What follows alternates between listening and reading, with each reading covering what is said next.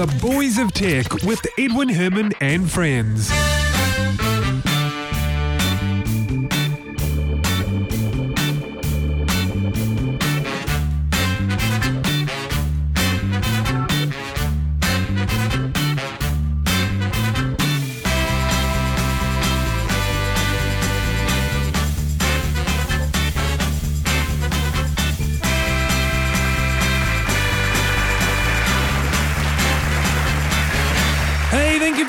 Much. Welcome to the show, episode 340 of The Boys of Tech, New Zealand's longest running tech podcast. This episode is for the week commencing Monday, the 20th of July. 2015. My name is Edwin Herman, and the guy on the other end of this uh, Skype call should be Ben Sonko. No, it's not. Wait, it is. Yes, it is. Oh, I'm so glad because, I mean, I, I could have had a, a random person there. that could have gone either way, though. You never know. Actually, there was a. This reminds me of a, a clip. Um, I, I think it, must, it was on a TV station. I, I forget where, and they they brought this guy in to speak about a particular subject. Anyway, they they you know this guy comes through the, the door. They usher him in, and they usher him into the studio. And he tries answering the questions. He's he's not the right guy. He's some other guy that was there for some other reason. Before he knew, he got ushered into a studio to answer some questions. and he just kept trying to answer them. Yeah, he did. Uh, I'll, I'll try and find the clip, and if I find it, I'll put it in the show notes because uh, it, it is kind of a funny little clip. So just for a bit of lightheartedness. Anyway, uh, we'll kick off with the show, starting with Neil Young. Neil Young has come out with a statement saying that he's going to basically pull his music from streaming services, and the reason is the quality, not of his music, but of the streaming services, is terrible. I mean, I can understand where he's coming from. Um, But it's been this way so this long. We've been selling MP3s and uh, AAC files. Yes, there is a little bit less quality than CD uncompressed, but uh uh, surely he's just getting up, getting on his high horse.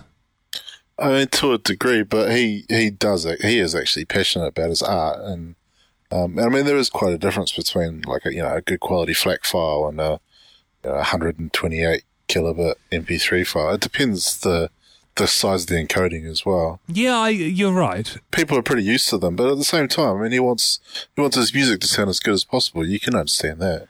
Yeah, he wants. He's passionate about his Pono play. He wants that to sell as well as possible. That's what I think too. You're the cynical one in this case. That's bizarre. I know. well, I, I look, I. He's not I- I Taylor guess- Swift. Put it that way.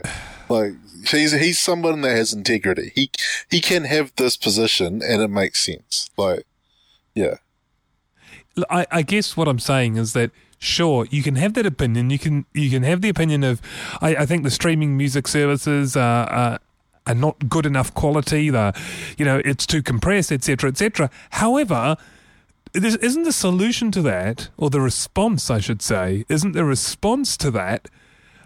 Here's the Pono Play. Here's my streaming service. It's way better rather than oh, and I'm going to pull it from. You know, if people want to buy his well, listen to his music on a streaming service, wouldn't he be doing his fans a disservice by pulling that content? Well, no, he's arguing that it's better to either not listen to it at all, um, or you know only listen to it on good quality. And if the alternative is that they listen to it on bad quality, he doesn't want that alternative. Um, and the fact that he has got an alternative is good. He's not just pulling it off and going, you know, screw you guys, I'm going home. He's he's at least giving the alternative. He's saying this isn't high enough quality. This one is. Use this. Well, he shouldn't have released anything on vinyl or cassette tape. Then he should have waited. he he might not have had any choice. Um, you know, maybe he didn't have the rights to some stuff that he or control that he has now. I suppose you have a point. He has choice now. There are some un, you know, higher quality audio options out there, but I don't know. And what about? I mean, what about the flip side? Say this move does actually cause a change, and people start thinking about this, and it does bring about the change from MP3 to FLAC and to a bit of quality music. Then what would we be saying then? We'd be saying that he was he made a difference. Well, you know what I'm going to do then? I'm going to get on the same high horse as well. I'm going to convert his music to 48k MP3 and listen to it like that, like a telephone. How's that? You can. It's your, it's your choice. He's not stopping you from doing that. Well, I mean, it's like people that watch a movie on their phone. Like, what? It's just crazy. And if you were a director or a, an actor in that movie and someone told you that, it must just destroy you. yeah, you're right. You wouldn't want Especially to- if they said, oh, it wasn't very good. It's like, it's like, what are you on about? Yeah, yeah. I, I guess what I would say though is with anything, whether it's a, a movie on a phone or a, a a song on a streaming service, if you're going to say something's not very good, you you- you ought to be saying it with respect to the medium. In other words, I don't like Neil Young's music, but I like, I don't know, ACDC's music, and I'm listening to them both on a streaming service. Now, that's a fair comment. What isn't a fair comment, of course, and I accept this, is I don't like Neil Young's music on the streaming service, but I really like the sound of ACDC when it's uncompressed. That, that doesn't make sense. So I don't know why I got into this. What, what am I saying? I'm trying to figure that out as well. I'm like, what, did I? What happened? I think what I'm trying to say is, is respond, is respond to your comment about you know if, someone watched a, movie on their phone and said, "Oh, it's not very good." Well, I mean, what's not very good? You, you know, you know, if Yeah, yeah. I think I think your last bit you you you brought me back, and I can understand what you're trying to say. You need to compare apples and apples. You shouldn't be you shouldn't be comparing the quality of the delivery mechanism with the quality of the product. hmm. Yeah, But, you you should know, compare I- those two independently. I, I guess just back to the to, to what Neil Young's doing, I, I just think he, he, personally, I just think he's getting on his high horse. I I don't disagree with him uh, with, with the fact that yes, it sounds. Well, depend depends on the quality, of course. But let's take 128-bit MP3. Yes, things will sound a lot better if it was at a higher rate or even uncompressed. I agree with that, but I just think pulling his music is just a, such a a stupid move, in, in my opinion. Oh, I don't think. I mean, I don't necessarily disagree with you, but I don't think it's stupid. Um, I think you're taking it a little bit too far. Well, am I? Maybe. Let's, uh, if you're listening to this and you have an opinion, leave us some comments at boysoftech.com under episode 340. Moving on then to another story I saw about the Library of Congress, the US. So, so maybe if they've got an opinion on this, they could tweet us on our Twitter account. Do you want me to say that? Well, it's a good segue, isn't it? Oh, yeah. I, I, I see where you're going. I see where you're going with this. Thank you. yeah, Well, well done, Ben. yeah. Uh, the US Library of Congress uh, back in 2010 announced that it's going to archive every single tweet. Now, back then, Twitter was. mm, It was growing. It was growing pretty fast, but it was still a lot smaller than it is today. And now the story, the story here is that now the U.S. Library of Congress is having trouble keeping up. Are we surprised? No, not really. I mean, it would take to search what they've already archived would take 24 hours to, to bring back your search results. How useful, Surely, you know? surely How you could improve on that. Though. well, you got to wonder. How good's your indexing? But you know, it's also the sheer volume. I mean, we're talking 21 billion tweets, and don't forget, it's not just 21 billion times 140 140 characters. In fact, there's uh, a lot more metadata than there is data. Yeah, that's the bit that is a bit more interesting, isn't it? Mm. But even so, the, it's grown, Twitter's grown so fast. Oh, there's so many more. Uh, the the rate of tweeting is so much higher. Uh, they're having keeping having trouble keeping up, and you know, I know I know it's hindsight, but I just feel like saying, "Hello, we didn't see this coming." Plus also like 20 billion, 990 million of those tweets could just be discarded straight away. they have no value whatsoever. Well, it, it depends who you are and what you're looking for. Yeah, I- I guess if you're a 14 year old girl growing up in, in Hamilton, then it's really important. But yeah, for everyone else, not so much. Yes, there is a lot of uh, noise on there, but mm, yeah, there's, there's some good stuff. I, I what I, what I really like about Twitter is if there's some breaking news, like an earthquake happening or a major event somewhere. I find that Twitter is the place for updates because you get people who are there, who are nearby, or who have heard something firsthand or even secondhand, as opposed to 10, 10 or 12th hand, uh, and, and they're tweeting about it. I am finding that I um I'm notified when people die via Twitter. Oh, that's a bit morbid. Yeah, like um actors or directors, famous people. Basically. Oh, okay, yeah, I, Um, right. not like family members. um, yeah, that would be a little bit uh, upsetting. But um, no, like famous people. Yeah, that's how you. That's, That's how, I how you find find out, yeah. out. So Christopher Lee, not recently, um, you know, it was just because of comments on Twitter, and it was like, oh, okay, wow. Yeah, it, it is. I mean, that's kind of this, you know, in a similar vein. You know, when pe- when famous people die, when they pass away, there's often a, a huge wave on Twitter Yeah, fairly early on, and, and it's good for that. I kind of like that, Uh, I, yeah, I agree. It is Hmm. good for that. but uh, not much else. no.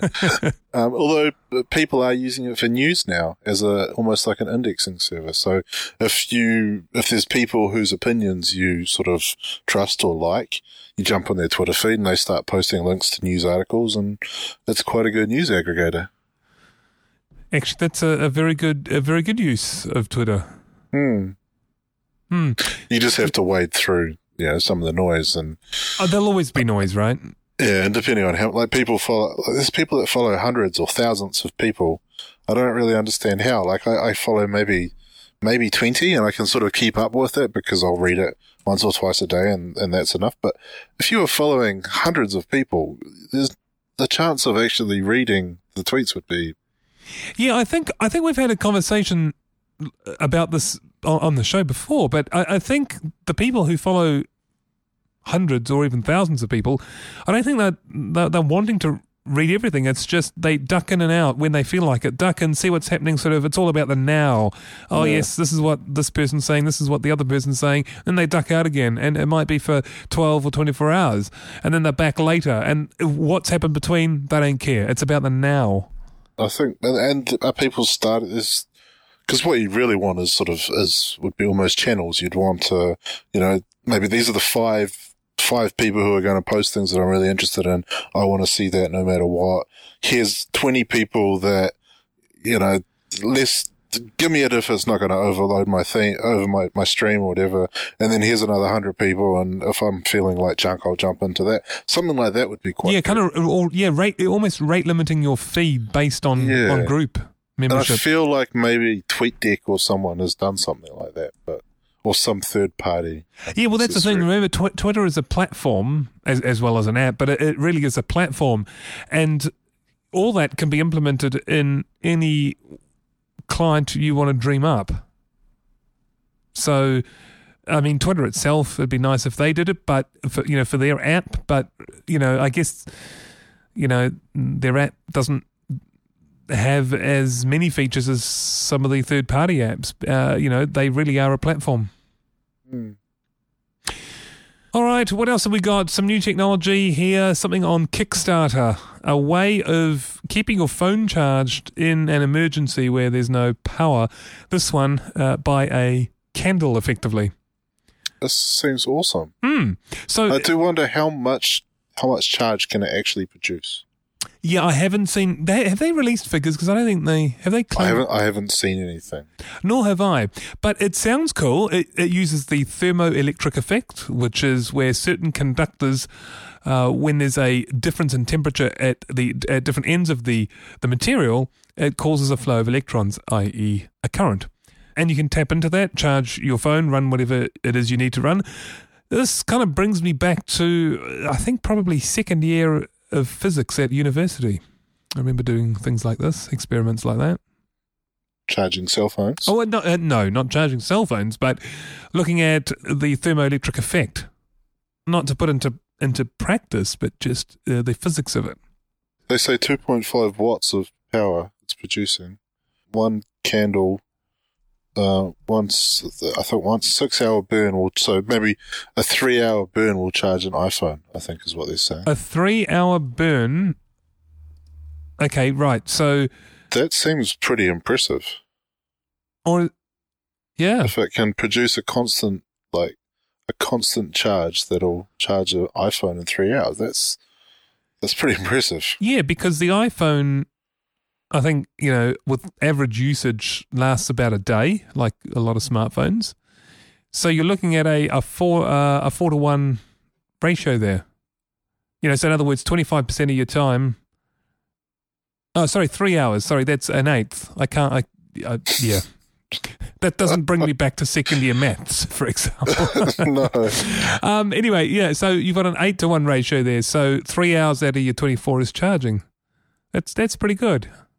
Hmm. Yeah. So for every hour you charge, you get eight out of it, roughly, on average. Yeah. Um, yeah, based on a lot of assumptions. Yeah. Yep. you, you- do need water as well, though. This is the other thing. So in an emergency, often water is kind of precious, and you'd rather drink it than than use it to charge. You know, to put on You this might- device. You might be able to use other liquids. Yeah, I'm not quite sure the uh, exactly the makeup of this thing. I haven't looked into the detail, but yeah, may- maybe there are other liquids you can use. You may not want to, but you probably could. Just add water. Yeah. Interesting. Kind of cool. Uh, it's on Kickstarter, and they've raised uh, almost twenty thousand dollars. They're looking for thirty thousand, and there's a, over a month to go. So I th- looks. I think they're going to get it. Yeah, it's it's looking pretty good. Hmm. It's a pretty cool thing. I think it's a cool idea. It's it's sim- it, it's not revolutionary. The physics, if you like, behind it has been known for for decades and decades. But it's a nice practical use of it. I like it. It's a nice application of it. Hmm. Yeah, I kind of they should. You kind of think they should add a battery storage to it. Um, Oh yeah, that would like be. Well, I've you- got a little battery pack, um, a little USB battery pack, and that's awesome. So if they added that to it, you'd be you'd be utilizing all of the power it's producing as opposed to just when a phone's connected. yeah. That is that would be maybe version Two. I, I Hmm. kind of wish I'd thought of that. I could make a lot of money. Yeah. Anyway, uh, yeah. That's that. What else have we got? A couple of Mac stories for the Mac people out there. OS 10 El Capitan public beta is out now. Uh, we're running it here in the studio. In fact, we're recording this over El Capitan. So it's, it, well, that's not hundred percent accurate. Well, and Linux at the other end. Yeah. Okay, half of us recording on El Capitan. Anyway, uh, the it seems pretty stable. Uh, now, it's there's a few things I've noticed which I'll point out for the Mac people wanting to try this. It is not happy with a number of uh, software titles, such as VMware Fusion. So if you've got VMware on your Mac and you want to retain the ability to use VMware Fusion, don't upgrade yet. Uh, and there was something else as well. What was the other one? Um, and kept quitting on me. I forget now. I had two two things to, to mention that it wasn't happy with. The the built-in the standard apps like you know, I, the Apple supplied apps all work, of course. You'd Uh, hope so. Yeah. Microsoft Office works, by the way. I should point out. Which one? 2010. Uh, 2011. Uh, Yeah, uh, Office 2011 works fine, and Microsoft RDP works. And what was the other one that didn't? I forget now. Oh, what a waste. The audio one wasn't working, was it? No, and it's still not working, but it is kind of specialist software, so it, it's probably a very small segment of, of, our listeners. But uh, I thought I mentioned the VMware thing because uh, that's kind of a biggie. There's quite a lot in the forums about that as well. Not a lot different. The one feature I really do like, though, Ben, is if you lose your cursor or if you've turned on your machine for the first time and logged in and, and you can't find your cursor, as you know, you, you sort of wiggle it around the screen. Uh, that's the usual way of locating it. Well, with the uh, Mac, when it detects that you're doing that, if you're shaking or wiggling the mouse, your cursor expands huge so you can see it and then shrinks back to normal size. Kind of nice. Hmm. Gimmicky, but useful. Yeah. All right, so what else have we got? The the last story is also a Mac one, and we we almost uh, segued into that before when you mentioned Office. Office 2016 has been unveiled. Microsoft has announced it. It wants to send a message that it hasn't forgotten Mac users, even though it's been it will have been five years since the the release of the last version of Office. Uh, and of course, uh, in a statement, Microsoft reminds users that Office hmm. came to iOS first before the Windows platform for, for the for the mobile app. So what's that supposed to mean? It's supposed to mean that Microsoft wants to let Mac users know it still cares about them. Well, wouldn't they do that by releasing a product more often than five years? Yeah, they could have done that. as opposed to just using them as a testing ground for an upgrade for a retheme. Yeah, they could have done. Maybe maybe the Mac users aren't going to take Microsoft for face value. I'm quite, you know, I I'm quite happy with Microsoft Office. It's it's by no means perfect, but it's really good. I like it. It's a reasonably well designed software package for the Mac and the PC for that matter. Yeah, I mean it works fine on a PC, but don't know how to use it on a Mac. Well, I don't know. Like, yeah, I don't know. I guess there aren't that many alternatives. But I mean, both OpenOffice and LibreOffice are fine. I wonder how many people use that who aren't on Linux. Well, probably not a lot. OpenOffice maybe it's a little bit wider. Um, But even so, I guess the the formats are supposedly interchangeable, aren't they? They can read and save as Microsoft and. they can uh, certainly read. I don't know how well they save. Oh, okay.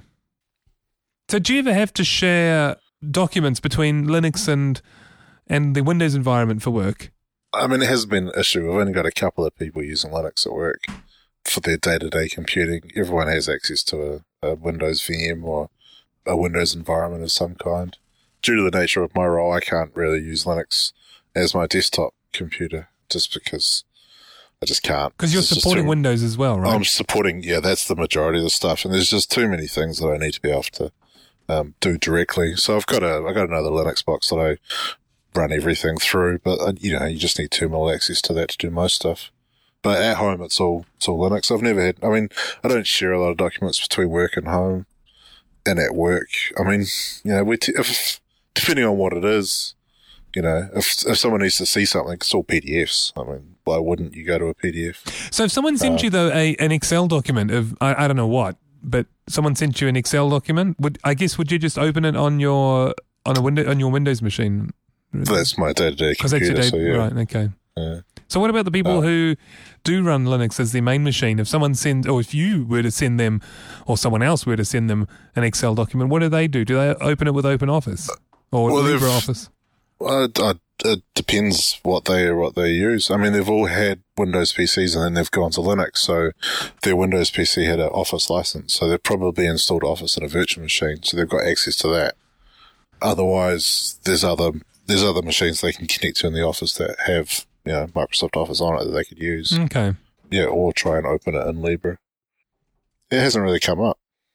It's not a mm, problem. Okay. Yeah. Well, I'm certainly looking forward to the Office 2016. I'm I'm definitely going to get it for for my Mac.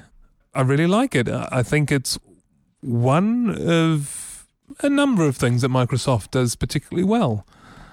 Yeah, Um, it is. That is one of the things that they're better at. Hmm.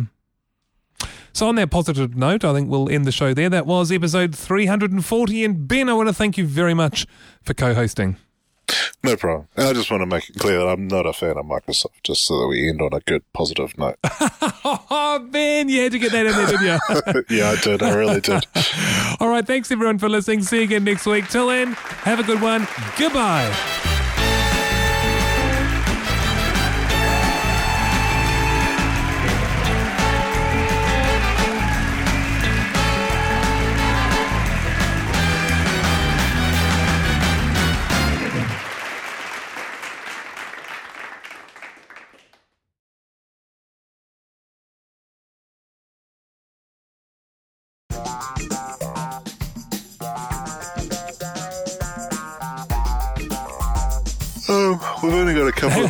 Got a couple of people. can you, can you, you got the yawn in there.